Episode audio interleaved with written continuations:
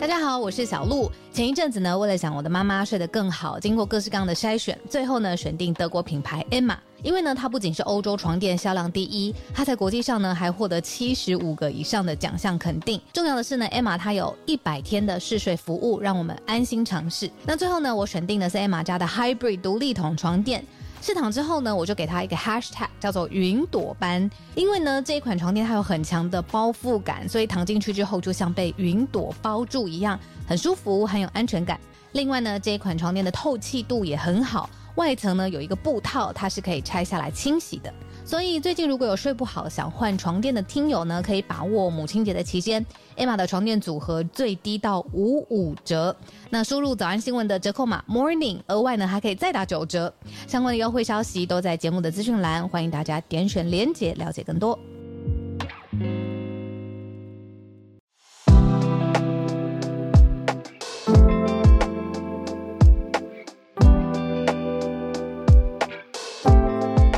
小鹿早安，大家早安。浩儿早安，大家早安。欢迎大家加入今天三月八号星期三的全球串联早安新闻。大家早，早安。今天一早来聊一个轻松，算轻松的话题吧，也有点伤心的话题啊？是吗？是一个，我觉得大家默默心里还是很在意。我们之前可能偶然有有穿插的聊到过吧，但今天我们是看到了吧？对啊，一个正式的统计了。呃，对，这是国际的统计。好，国际统计就是每个人都有的，嗯、叫做身高。对，你都有自己的身高，从小到大都会有。哎、嗯，你们家有那种就是墙壁去记录你，比如说什么时候长到哪里的一条线吗？就是小时候去画，小时候真的有站在那个上面。对，后来后来整理房间、搬家什么就就没了。哦，我我们家到现在都还有一片，它不是凸出来的一个，它就是那一个区域都是记录我，就是从很小铅笔的痕迹，然后到长大没有麦克笔哦，哦 就一直留在那儿，所以就从从底下往往上，对对，往上这样。然后我以前小时候我就知道，因为我跟同班的。呃，同学在一起的时候，我都比较小只，然后所以我每次就很会，就是在比如说以前不是量身高的时候，会有一个长长的东西，然后降下来碰到你的头。现在是不是还是、哦、有？然后或者是量那种在墙壁上面画身高的时候，我都偷偷踮起脚尖，但是以一个 就是呃脚后跟，然后但是以一个前面的人看不出来的状态。在在存在着，这样 好高难度的技巧，从小就很敏感。这个 微增高，对，嗯，我们今天看到的是一个国际的统计。好，我们呃，先先来讲一下国际，再讲回台湾好了。好，国际上面有点难猜哈。他如果要要讲一个伤心的感觉，就是平均身高垫后的，平均身高最最低的国家，好像很难猜出来。最低的、嗯、平均身高最低的国家，我来猜，嗯、呃，是越南吗？有在倒数几名啊？还不是最后一名哦？不是。嗯，我会先说一下越南的原因，是因为我每次我或者是有越南的朋友，或者是我到越南旅行的时候，我都觉得他们每一个人都很精致，尤其是女生，哦、就是他们是标致小巧，然后非常。呃，纤细，然后身材也比例也很好，但他们就是好像等比例缩小，很很很精致的人这样子。嗯嗯，但就不是。那最后一名是谁？是印尼。哦，印尼。对，印尼的平均身高是一百五十八公分，嗯，就是世界各国排名最个子最小。Okay. 再来，再来是玻利维亚、菲律宾、嗯、越南，所以哦，就有的猜的对，越南是第四名，再来是柬埔寨。呀，台湾在、嗯、台湾相对蛮蛮高的，蛮 OK 的。对啊，相对蛮高的。我看一下哦，刚刚讲说印尼是平均一五八嘛，嗯，那再来玻利维亚一五九，菲律宾一六一，越南一六二，柬埔寨人是一六二点五，在尼泊尔多一个啊一六三。嗯嗯，尼泊尔好想去哦。对，这是印尼的媒体引用一个世界人口总数。World Population Review，嗯，这个组织的调查的数据。那他最后有做一个国际上面的人的全部的排名是吗？哦，全呃全部的综合。嗯，他还是他就是以国家为单位？因为这是引述印尼的报道，所以主要他是以国家。哦、对，那印尼他自己做的调查就发现他自己是最后，不是最后啊，就是身高不是对最后一名，最小巧，对最小巧，很温和。我在想找的是，对你刚刚说的是等于全球平均身高，对不对？这个这个数字我要找找看。对啊，这个数字可以找一下。可是这个数好像也没什么意义，干嘛跟其他的不同的稍微系列比呢？我还说系列有没有？一早看到一个香港的报道，说香港的女生个子比台湾女生矮。有吗？这个是什么？中立的两面说法有吗？卡一个中间。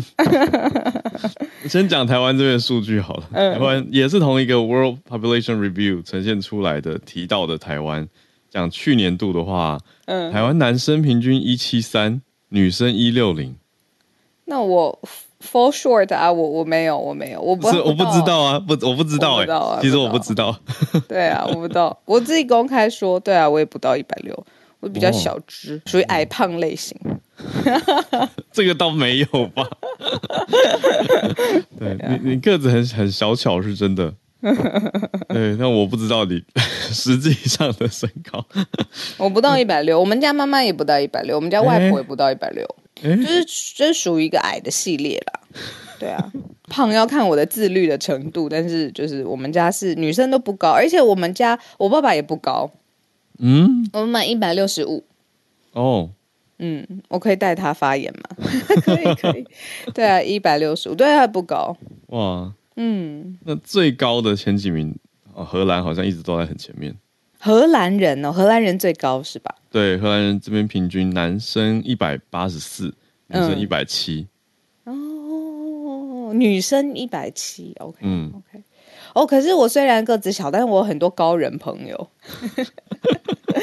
对啊，就是你连女生朋友都有蛮高的。我记得我们以前大学，呃，我政治系嘛，我们隔壁法律系就有一个人一八零。然后女生一八零，女生一八零，然后她大学就接各种各式各样的，就是外派啊，然后走秀啊，哦、嗯嗯，然后因为她很聪明嘛，法律系，然后所以我们就那时候就聊了很多，嗯、对啊，到现在都断断续续有联络，哇，对啊，可是她是蛮困扰的，她觉得一八零那个时候，我就记得她常常跟她跟我们讲说说，他觉得哇，男生都比他矮啊，都没有人敢追他什么的，就是有一种这种这另外一种压力，嗯嗯。嗯啊，那那冒昧一问，个子小在这方面会有，应该说，因为反过来嘛，女生一八零会觉得啊，你知道，也许交朋友会有一些困扰。那你个子小呢，会有这样的困扰吗？我不会，我就看，因为看男生有没有办法接受小个子女生啊。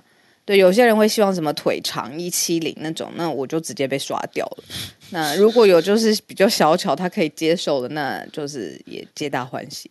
哦，等于他不会有一个先决，通常不会有一个先决条件的第一眼就是觉得啊，这个女生比我高，对对对对对对，认识这样，对对对。但我觉得那是比较以前的印象哎，现在好像也不会啦。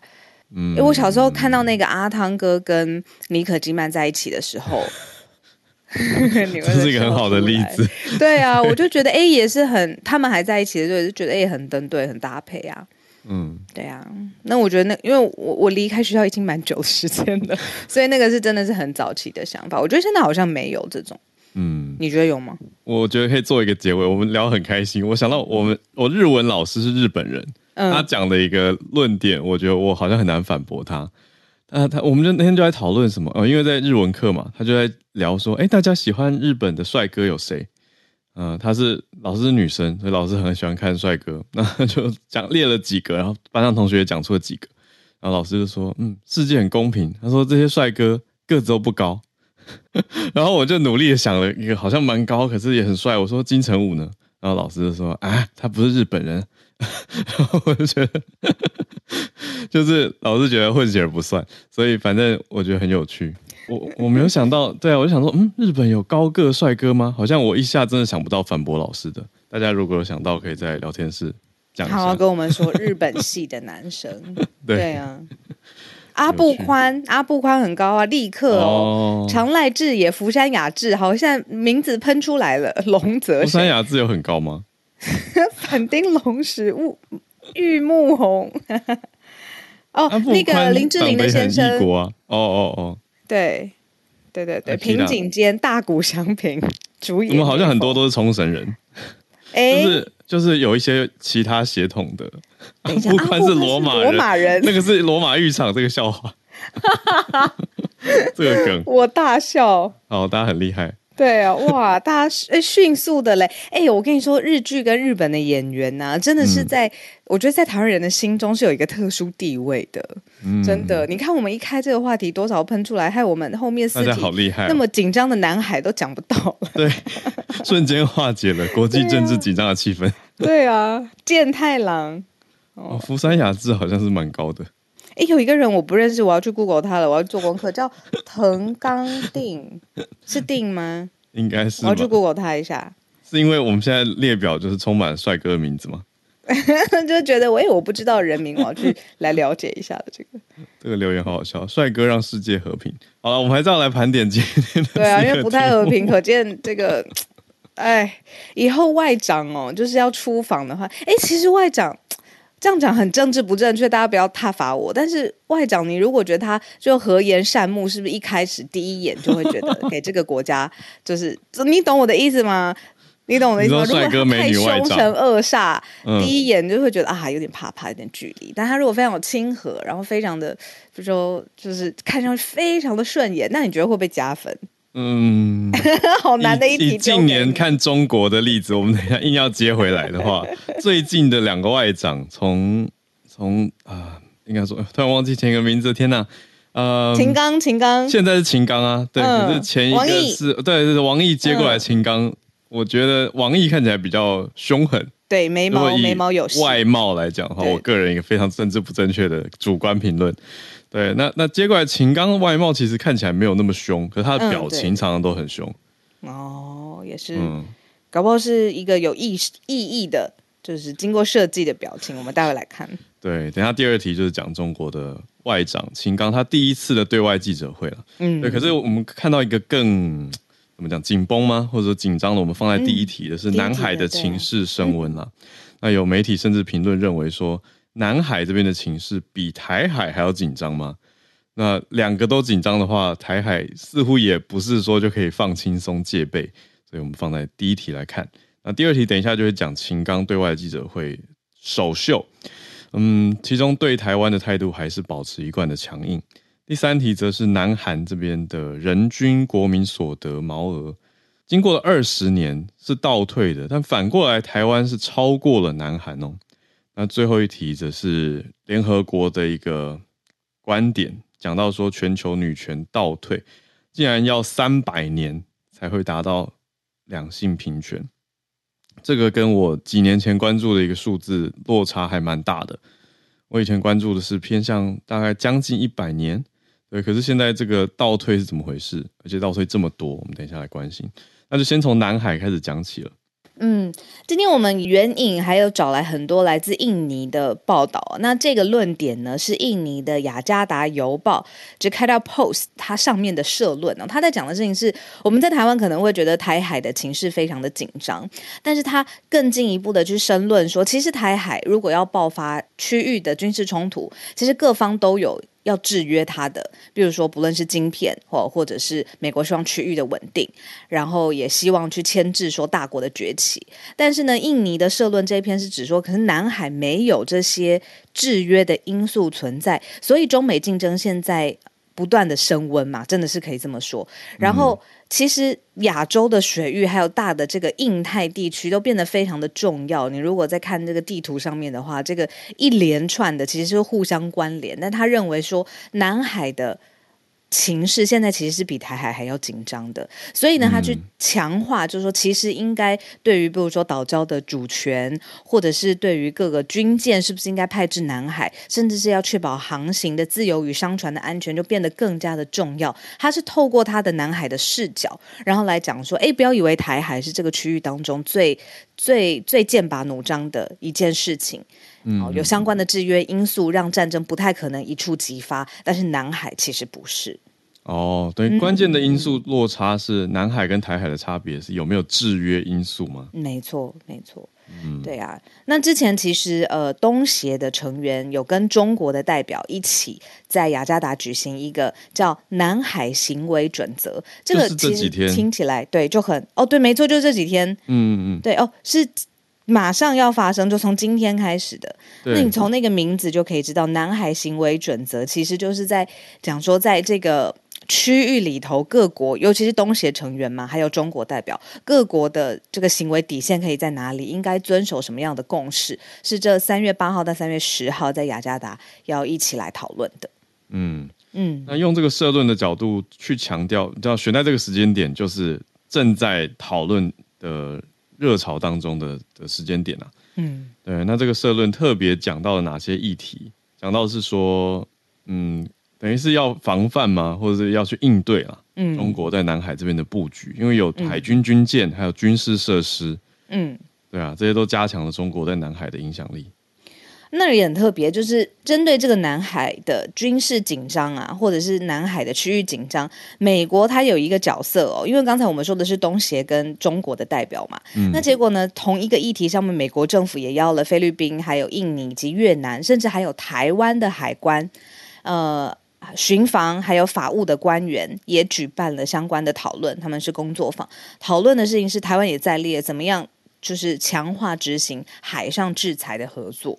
嗯嗯，所以照这个趋势上面，还有这个呃区域上面来看，就算是在讨论南海，中方跟美方也有自己的角色，然后也有自己的盟友要拉拢。我想讲的是这个。对，而且台湾的海关是在其中，台湾海关海巡跟法务相关的人员有七名有参与这个在马尼拉举办的工作坊。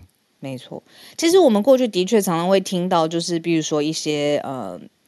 主权的主张，哦、呃，中南海的冲突，然后或者常听到菲律宾跟中国会因为啊什么的认定，然后在南海就产生冲突跟对峙。嗯、那的确新闻报道媒体没有那么那么的多，然后这对但最近就整个区域上面大家一起讨论的话，从印尼的观点是觉得哦，其实台海还相对稳定一些，认为有一个制衡。对呀、啊，嗯，好，这是看到印尼观点。我们这边看到东协的角度去看南海，或者说以东协的角度去出发的话，他们会更注意到这个相对要去小心制衡的区域。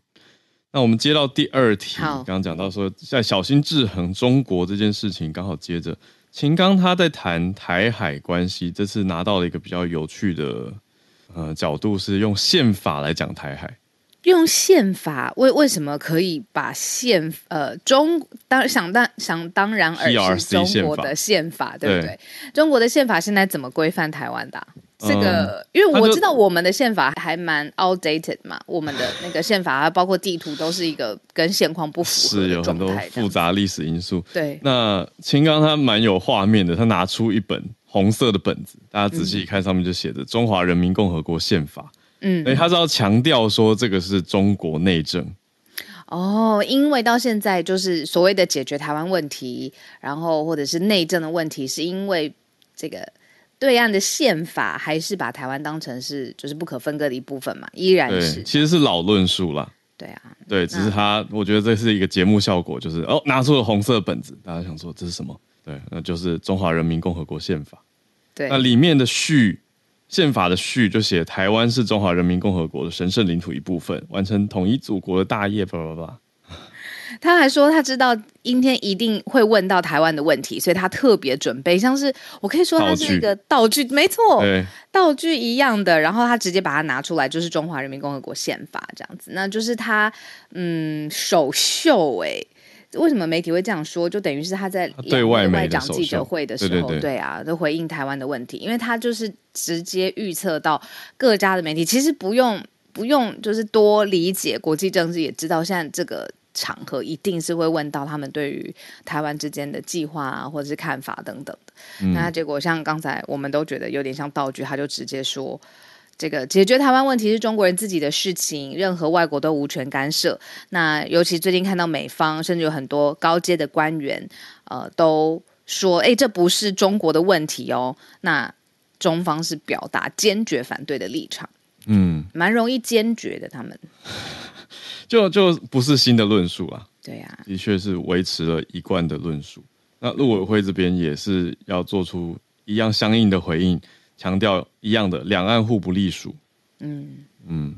那媒体就是呃去侧写说这样子，其实是他对外展示一个非常强硬的态度，就是他毕竟道具也准备好了，然后文字上面口语表达上面也是坚决反对的，就是说这是我们内政问题。其实一句话就把所有的后面的空间全部堵死了，所以其实蛮多媒体都解读说，其实就是对外有一个强硬的宣示，他的态度是很明确的。那当然他态度很明确啊。对。所以想到我们刚刚的讨论，就是外长的外长的外形，对啊。如果要讲的话，我我真的脑中会第一个闪过的是王毅的眉毛，就是王毅的眉毛真的是、啊、我们刚刚说这个很有记忆点。对嗯，讲到有记忆点，我倒是也想补充，我我早上也才刚刚看到的，它是一个譬喻法，然后就是秦刚他。这次的譬喻就是在这次两次呃外长两会外长的记者会上面，外面记者会上面，嗯、他说他形容中美的关系很像两名去参加奥运赛跑的选手，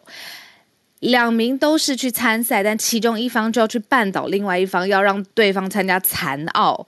他直接这样子讲、欸，哎，你说这是秦刚说的？对。然后呢，他还说，就很像是你我们不是衬衫有两排，一边是要扣进去的那个空洞，然后另一方是扣子嘛。对。他说中美关系这样扣错了，第一颗纽扣，第一颗就扣错，导致后面排排都颗颗都错，这样子 导致中美关系偏离理性的正轨。觉得很好笑。对呀、啊，他怎么会在这个 这个是学生、这个啊、学生作文譬喻大赛。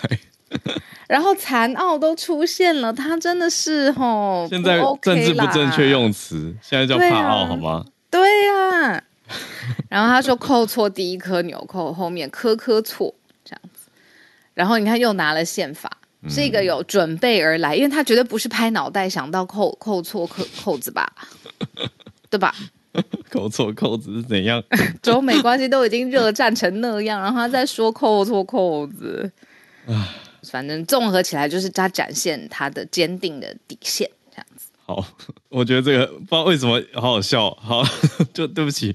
呃，我们接到第三题吧，讲一下一个完全不一样的题目。看到韩国这边来，可是跟台湾做对比。呃，台韩我觉得一直有一种大家互相在那个有默默比的感觉，暗自较劲。对，尤其是经济方面，尤其很久以前都是亚洲四小龙。对对，那现在就会看，哎，隔了二十年。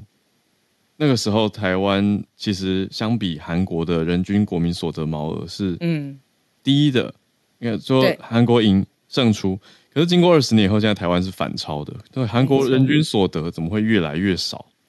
嗯，其实这是直接比较韩国银行跟台湾行政院主计处的公布的数据。那台湾人均其实是比韩国高出九百零四美元。时间点就像刚才浩尔讲的，二十年来首次超越韩国。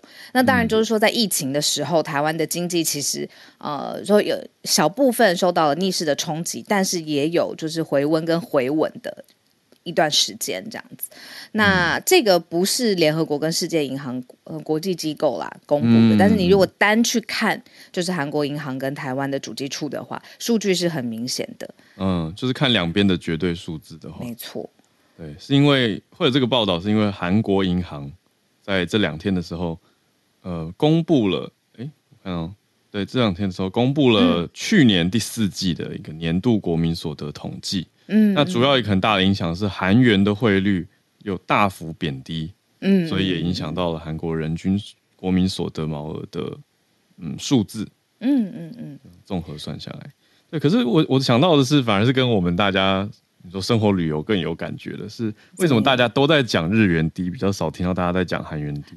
对韩元的讨论好像比较少哎、欸。对，对啊，但其实韩元兑换美元汇率也是大贬呢、欸。嗯，对啊，所以大家哎，真的很少听到这个。相对，我觉得旅游意愿是不是日本还是占大宗啊？应该是。虽然韩韩系的现在，比如说音乐、戏剧、流行文化也很深植人心了。对对啊，所以这个如果因为我们光讲这个。你说人均所得，所以就要考虑刚刚讲这些汇率等等因素了。嗯，就是看一个绝对值的话，嗯、那当然，我想大家也会想到说，啊，物价什么要算进去。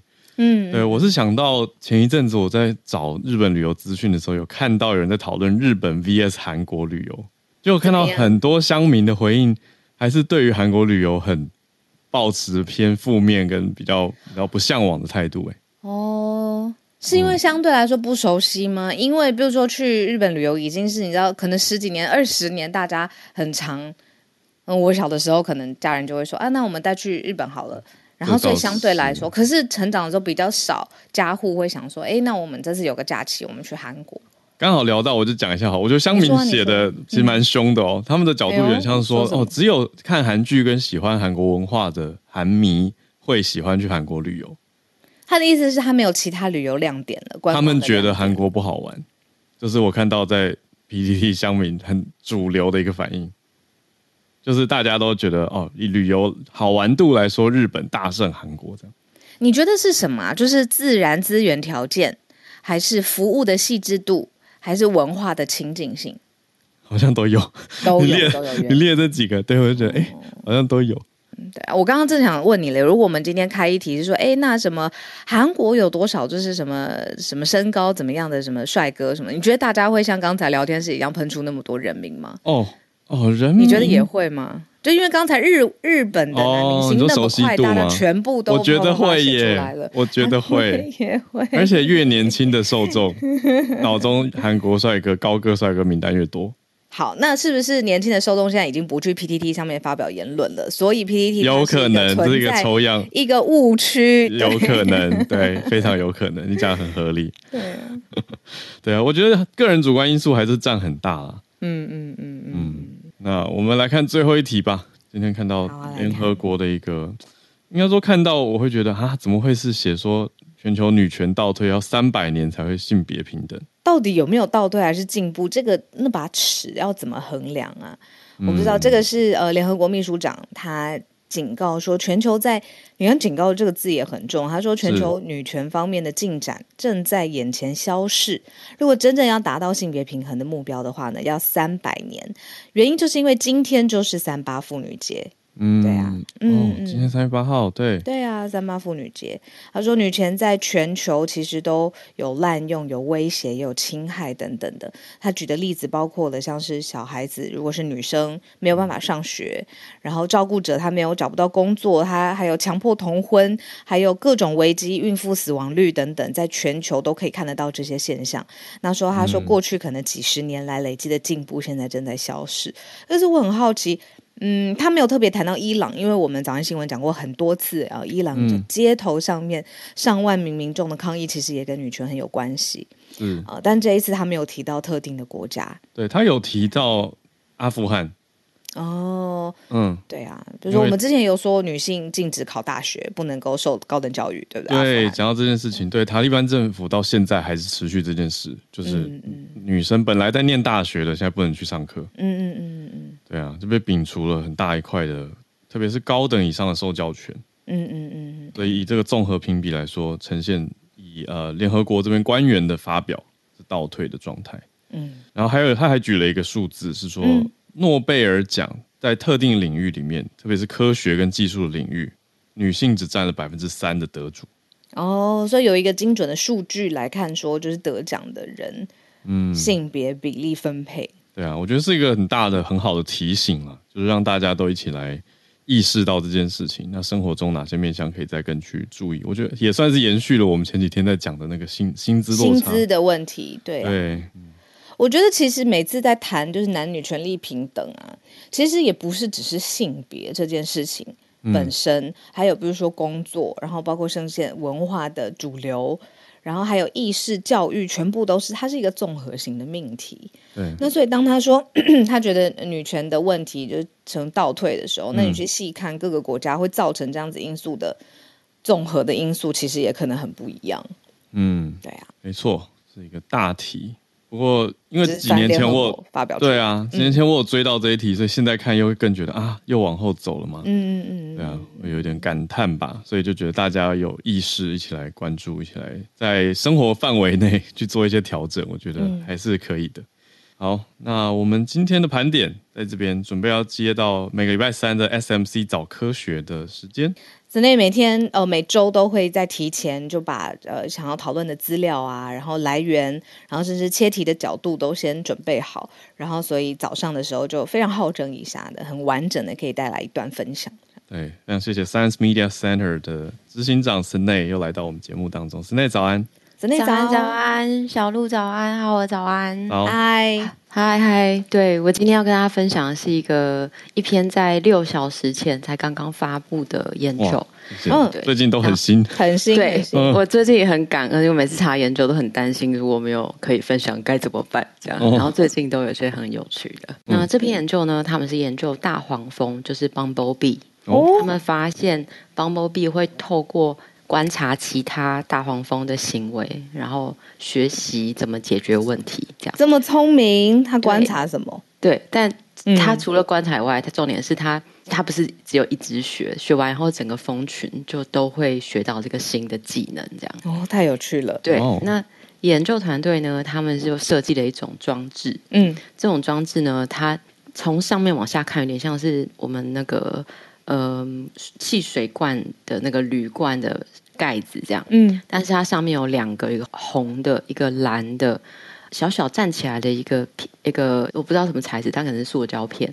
嗯、然后呢，蜜蜂要学的去推那个塑胶片，旋转开关，那是开关之类的。对，旋转它。如果你把它旋转九十度，嗯、就会露出一个洞，可以让你去吃糖水。哦，它是一个类似卡榫，所以你要推动对那两个拨片的意思。我我等一下可以，嗯，就是有，嗯，已经有新闻出来，然后我可以把它丢在那个社团里面，它里面会有影片，就是让你看大黄蜂怎么做这件事情。哦、那太后其实他他得知道那个东西要怎么用，他才喝得到那个糖水，对不对？对，没错。所以其实他得要先研究者要先教一只大黄蜂，训练它去推，一直去推，嗯、一直去推，嗯、然后他们要训练到它每一次推都吃得到糖水。他们才会觉得好，你会了这样。那所以呢，他们设计这个装置的目的是因为我们怎么知道这个行为是新学会的，还是他原本就会了？对，所以一定要设计出一个东西，是它在大自然里面不会用这种方式来取蜜。嗯嗯嗯，对。那这个，但这个嗯装置也不是这一篇研究者第一次使用，之前其实也有研究用过，嗯，就是刚开始是在灵长类身上。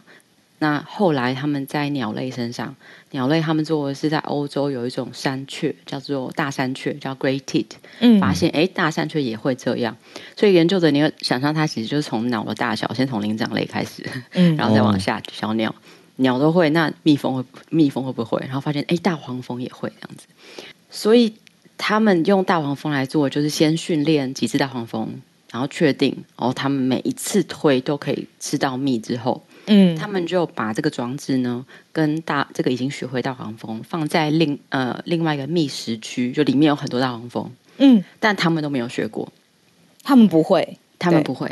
嗯，那对照组控制组呢，就是他们只放装置，但不放大黄蜂已经会的大黄大黄蜂进去。嗯，所以一两边都有装置，但一边有人会了，另外一边没有。嗯，他们就开始录影这些觅食区，然后录影大概六到十二天。嗯，然后他们发现，如果这个觅食区是放了装置，而且有已经大大黄蜂会的话，嗯，百分之九十八的时间，其他大黄蜂马上就可以偷跟他用一模一样的方法取到那个蜜。哎，为什么他上开补习班？对，为什么？对，怎么就他沟通？他们会观察吧，就是观察他，然后透过看他怎么做，然后来学。但是新手区会学会吗？其实他们也会，就是你总是尝试几次以后，你会发现要怎么样推。Oh. 但是他那个学会以后，就即使有几只发现了，但他那个扩散效果，就其他的大黄蜂学到的那个成功取蜜的几率，其实就会低很多。这样哦，oh. 对，所以他们也会发现。但是呢，它的扩散效率不没有原本就已经有人会就教的比较好这样子。那他们也问啊，还是说这些原本的这些大黄蜂，它是特别嗯，就是它其实本来就会这件事情，然后呃，只是因为我教，所以它又更会了这样。他们在那个装置上啊，其实有设计，它其实不是有一种方法，那个装置上它有两两个，刚刚讲是蓝片跟红片。其实两个片都可以推，但研究人员只教他一其中一种。嗯，就如果你自己要发现的话，你 eventually 你会发现另外一种嘛，对不对？他们要自己去发现，就对，自己开发。对，对，然后结果是他们发现大黄蜂，即使他学会了，就是在那个有有老手的那个密室区，嗯，即使有人本来有只大黄蜂，他会了推嗯红色的，但还是会有大黄蜂学会怎么推蓝色的。嗯，但有趣的地方是，现在这个觅食区是不是已经两种大家都会了？嗯，没有大家啦，有人会，但有一种是有人教的，有一种是自己发现的。对。啊，然后他们发现是有人教的那个。会持续的被大家沿用。哦，但是他们有一个偏好，对他们有个偏好，看起来有个偏好，就是有人教了他，大家才会继续用。啊。如果是你自己发现的话，那个方法就比较不红，对他马上就会被放弃这样。哈，然后所以是他们很集体，是不是？他们一定会跟身边的人对靠近去观察，去模仿他的行为。对，研究者就去看到底是为什么，然后他们有一个他们认为是这样，但其实。就是他们的，他们记录下来，发现因为被教了这些大黄蜂，他每一次都会成功，嗯，效率很高。哦、就是你只要跟他这样做，他就一定会取到蜜，这是成功率的问题。对对，但是另外一个，因为它推到一个底，你才有办法吃到蜜。其他可能只是推，然后推好几次，然后一次吃到蜜。嗯，所以其他的蜂大黄蜂会观察这个比较有效率。嗯，所以我们学这个这样。嗯嗯嗯，对，所以。这研究者的解释就是，嗯，在大黄蜂的这个群体里面，透过社会学习的这个行为是重要的。即使有新的方法偶然被发现，但是那个透过学习看起来比较有效率，它才会持续的被群体认可，然后被沿用，影响力也会比较大。这样，嗯，那嗯，我自己在看这一类研究的时候，我都会好奇，为什么研究者想要知道这件事？除了对，对啊，除了。那当然，就解谜能力一直是人类自己觉得是人类特有、独有的一种能力。那如果是哪一种动物会解谜，那这个动物很可能就是比较聪明。那之前大家如果有印象的话，章鱼其实也很会做这件事情，他们也很厉害，他们也可以透过观察学会。嗯，但研究者在这里的嗯解释是说，嗯，每一种文化里面其实都有一个传统。嗯，但这个传统是什么呢？传统就是它在社会上先要具有某种功能，而且它可能只是一个人、两个人，但是这个传统它要被其他人认可，然后代代相传下去，它才会慢慢变成文化。嗯，那这个对，但这个文化跟传统怎么形？呃，怎么第一个怎么形成，再怎么维持？嗯，但因为大黄蜂它。呃，每一个冬天就全部都会死，就是一窝蜂都会因为冬天就死掉，所以它没有办法透过这种延续。但的确，如果有一种东西叫做文化，而它必须从一开始的行为变成传统的话，嗯，很有可能就是透过像连蜜蜂都大黄蜂都可以有这样子的学习，这样子对。嗯，但是这个开启装置对大黄蜂来说，它不会变传统，因为嗯，下一代的人就不会记得，没有传承。对，但是如果我们可以持续的累积这样的证据，也许我们就可以慢慢知道，第一个动物的适应环境的能力是怎么透过学习而扩散，它会不会也是，就是我们有一个演化论嘛？这这些演化是不是透过这些学习累积变传统，然后才有一个慢慢不同的动物之间会变得越来越聪明，或是越来越厉害这样子。所以，但这是一个在整个整个论呃理论里面是一个非常小的一部分，嗯，但它可以透过这个小的部分，知道说，其实即使如蜜蜂，它都可以透过社会学习来呃影响整个群体的行为，这样子，嗯。嗯。哦，陈内这题太有趣了，我听了超级入迷哎，然后还会想象就是他们怎么互相呃影响这样子，对啊，对，我要来贴，我先贴在聊天室。然后聊天是，嗯、呃，如果大家就可以看它里面这个新闻里面，它是有个小影片的，你可以看到那个蜜大黄蜂怎么去推那个装置，这样。好，嗯，我很喜欢结论呢，就是从这个科学研究或动物行为研究去反过来思考人类的传统跟文化，或者所有动物的传统文化是怎么形塑的，很有意思。好，谢谢大家，谢谢森内，谢谢谢我们的 SMC 早科学的时间，每个礼拜三早上。帮大家一起来整理很有意思的科学研究新发现的科学新闻。我们现在准备来进全球串联的时间，就欢迎所有的听友，如果有关注的消息想要跟大家分享的话，可以来举手。我们都真的是 live 在录音，还有 live 在看大家的题目。好，邀请信琪老师呼应三八妇女节的主题。老师早安，浩儿早安，小鹿早安，还有谢谢室内里的分享哦。呃，以前我还在 S National Science Foundations，嗯，在美国的时候，NSF 就常常在讲很多的这些嗯科学研究，真的也许对很多外人来看是很小的，但是它其实都是有它的嗯 overall 的 implication，就是比较大的应用的方式。嗯，好。那我回来讲，我今天想要分享的这个，就是因为你们的最后这一题让我啊，呃，呃，其实更有感觉。这接着上一个题目就是在讲性别的薪水差异。对。那啊，呃，欧盟呢，他们在嗯，呃，联合国推出，在三月八号，就是欧洲已经三月八号推出的今年的主题就是。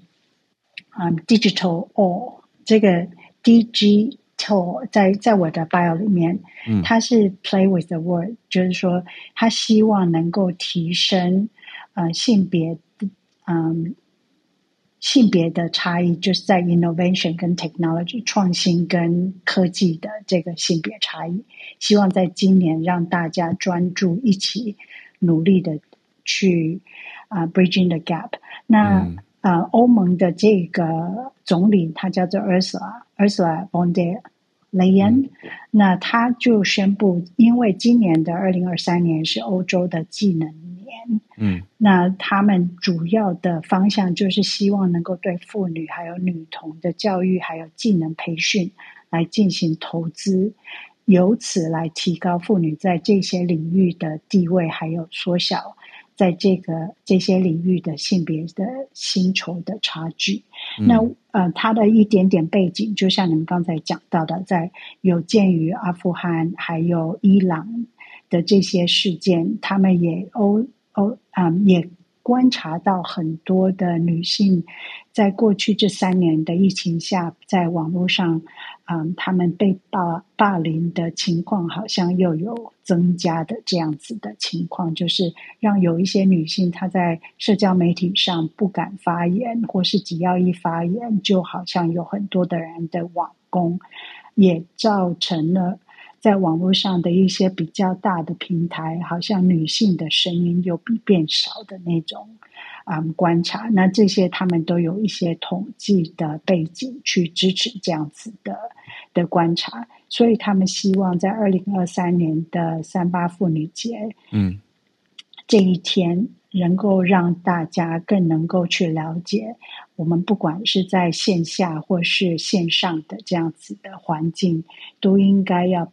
了解到尊重女权的这个基本的本质，谢谢。嗯，谢谢信琪老师。对，提出了一个角度是用 digital 的方式，digital，希望可以让全民不管性别或任何的落差都可以减少，是用数位的方式弥平落差，用创新跟科技的角度。对，那背后核心概念还是要去调整了。去做出应对，让这个世界可以变得更好。谢谢信琪老师。那我们再来连线，连线跟林氏连线。我其实不太确定林氏现在在哪里。哎、欸，我已经我我回来了吗？上班了。对对对，是是是，还在是还在调时差当中。对啊，谢谢你今天还上来补充，呃、因为前几天上个礼拜你跟我们讲到了，你那个时候人正在希腊，那就有一个很大的火车事件。是是嗯。呃，这一件事情就是说后，因为那一天上上礼拜三，就一个礼拜前我们分享的时候，其实他刚好它发生了大概只有三个小，三到四个小时左右。那呃，嗯、后续现在有一些比较完整的资料出来了。那我先讲，再后来再回回回去讲一下那一天的起因。后来完整的是说，是一辆呃货运列车跟一辆客运列车在同一条线，然后呃面对面相撞。对，那。其实老实讲，这种在现在铁路上是已经是蛮少见。那对呃，那件事情其实有被指责说是这个做负责做列车调度的站长的一个人为疏失。那呃，为此他也被逮捕，然后交通部长也引咎辞职。那呃，那个总理说这是一场人为产生的悲剧。嗯，那但是其实关呃，就是民众他们并对这件事情不不买单，他们会认为说这件事情其实是呃，从可能二零一零左右的时候，那个时候整个欧欧洲的一个经济危机，包含希腊破产的问题，这件事情其实开始导致说就是呃，这个希腊铁路的私有化，那他现在的母公司是意大利国铁这样子，那呃也减少了对这个铁路系统的。铁路系统的这个就是投资，然后导致说它其实很多的问题上面在硬体设施上面并没有改善。那也有人也有传出说，就是说这个地方其实它并不是第一次，就是有这样子一个呃警示，就是说可能你列车调度上它会跟你显示说是红灯，但是可能过去他们会认为说，哎，这其实只是一个。呃，灯号信号的故障错误，所以他们会觉得说这并没有事情，就继续弄下去。那这这件事情延伸到就是三月三号，其实三月三号、三月四号的时候，其实有发生这个铁路罢工，以及就是上街的一个抗议跟祈福纪念活动。那他们在这个希腊的各地，那包含雅典的宪法广场，就是宪法广场跟他对面希腊国会这边都有祈福抗议活动。那本来其实原本是呃一开始是一个祈福活动，那后来就是有点呃越演越烈，那有一点就是说警方警民冲突这样子的关系，嗯，对，那是现在的状况。那目前累计的话，大概是在呃七十五呃五十七个死亡至少，但是后续可能还会有更多的消息出来，这还不确定。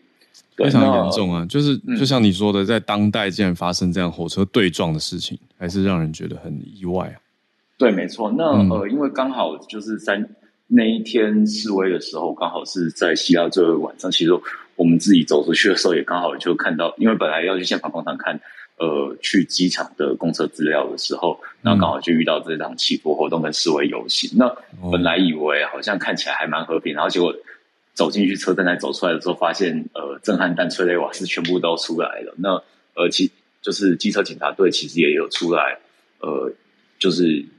制止，或者是说处做一些处置，对，所以其实，嗯、呃，我觉得啦，这件事情在我就是在台湾，可能我们真的还不不太常看到这样子的场面。其实，呃，那还真是给我一个蛮触目惊心的吧？尤其你是旅游对过程中经过的，对，然后我们就是站在，就是而且如果 Howard 之前去过。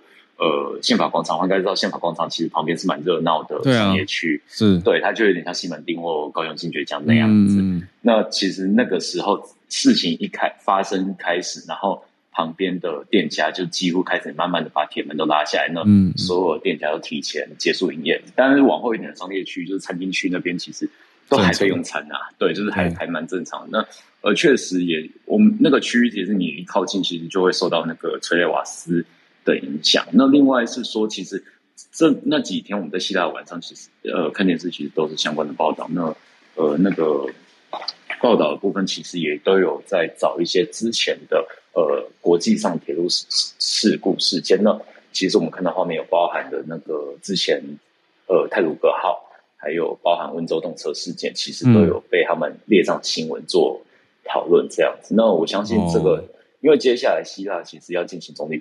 就是现在又要进行大选，那我想这件事情其实对后续其实或多或少都还有其他的影响。嗯，对，谢谢林氏今天的分享。对，谢谢林氏的回应、补充、整理。那今天作为结尾呢，对我们的串联到这边差不多告一段落。嗯、然后，可是我这边有收到听友的投稿补充，听友人就在欧洲，嗯、所以他给大家的角度分析是：呃，如果有要去欧洲的朋友，也可以特别了解一下。嗯，是什么呢？就是从三月一号这个月初开始，有结束了一个消费品制造商跟零售商之间的价格谈判。结果谈判的结果对消费者来说不是什么好消息。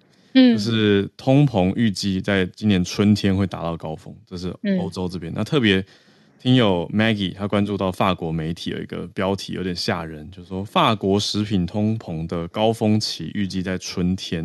嗯嗯嗯。嗯，那就讲到说，家乐福的老板预计涨价会涨百分之二十，然后接下来对啊，然后接下来几个礼拜、几个月，价格还会再涨，可能涨个百分之十。那比较廉价实惠的一个超市叫做 Lidl，Lidl 老板是说三月的价格也会涨百分之十，而且有些东西也从货架上消失，都蛮多的。嗯，对，所以接下来要去欧洲，我我今年夏天我可能要去，所以我现在看的有点差，就觉得夏天在两三个月以后，三个月以后，对，嗯嗯，对，而且这两天法国开始大罢工，无限期，嗯，所以如果最近特别是要去法国或欧洲一些地方的朋友，可以多多注意一下相关的消息，嗯。嗯对啊，作为我们今天的结尾，差不多到这边告一个段落。再次感谢我们今天的串联来宾，从礼拜三的在神内 SMC 早科学到信奇老师，还有林氏，帮大家带来一些补充跟关注的消息，甚至还有旅游的见闻。也谢谢林氏，对旅游还都记得我们早安新闻，我觉得很感动。对啊，对，因为他才刚到前几天，他就跟我说一个凌晨的，嗯，对，而且他从一些地方还上不了 Clubhouse，我才知道哦。有风，对，对，有些地方原来是这么严格的，对啊，嗯，对啊，谢谢大家，那我们就明天早上礼拜四的早上八点再继续跟大家保持串联，好，祝大家周三愉快，我们那明天见。喽，拜拜，大家拜拜。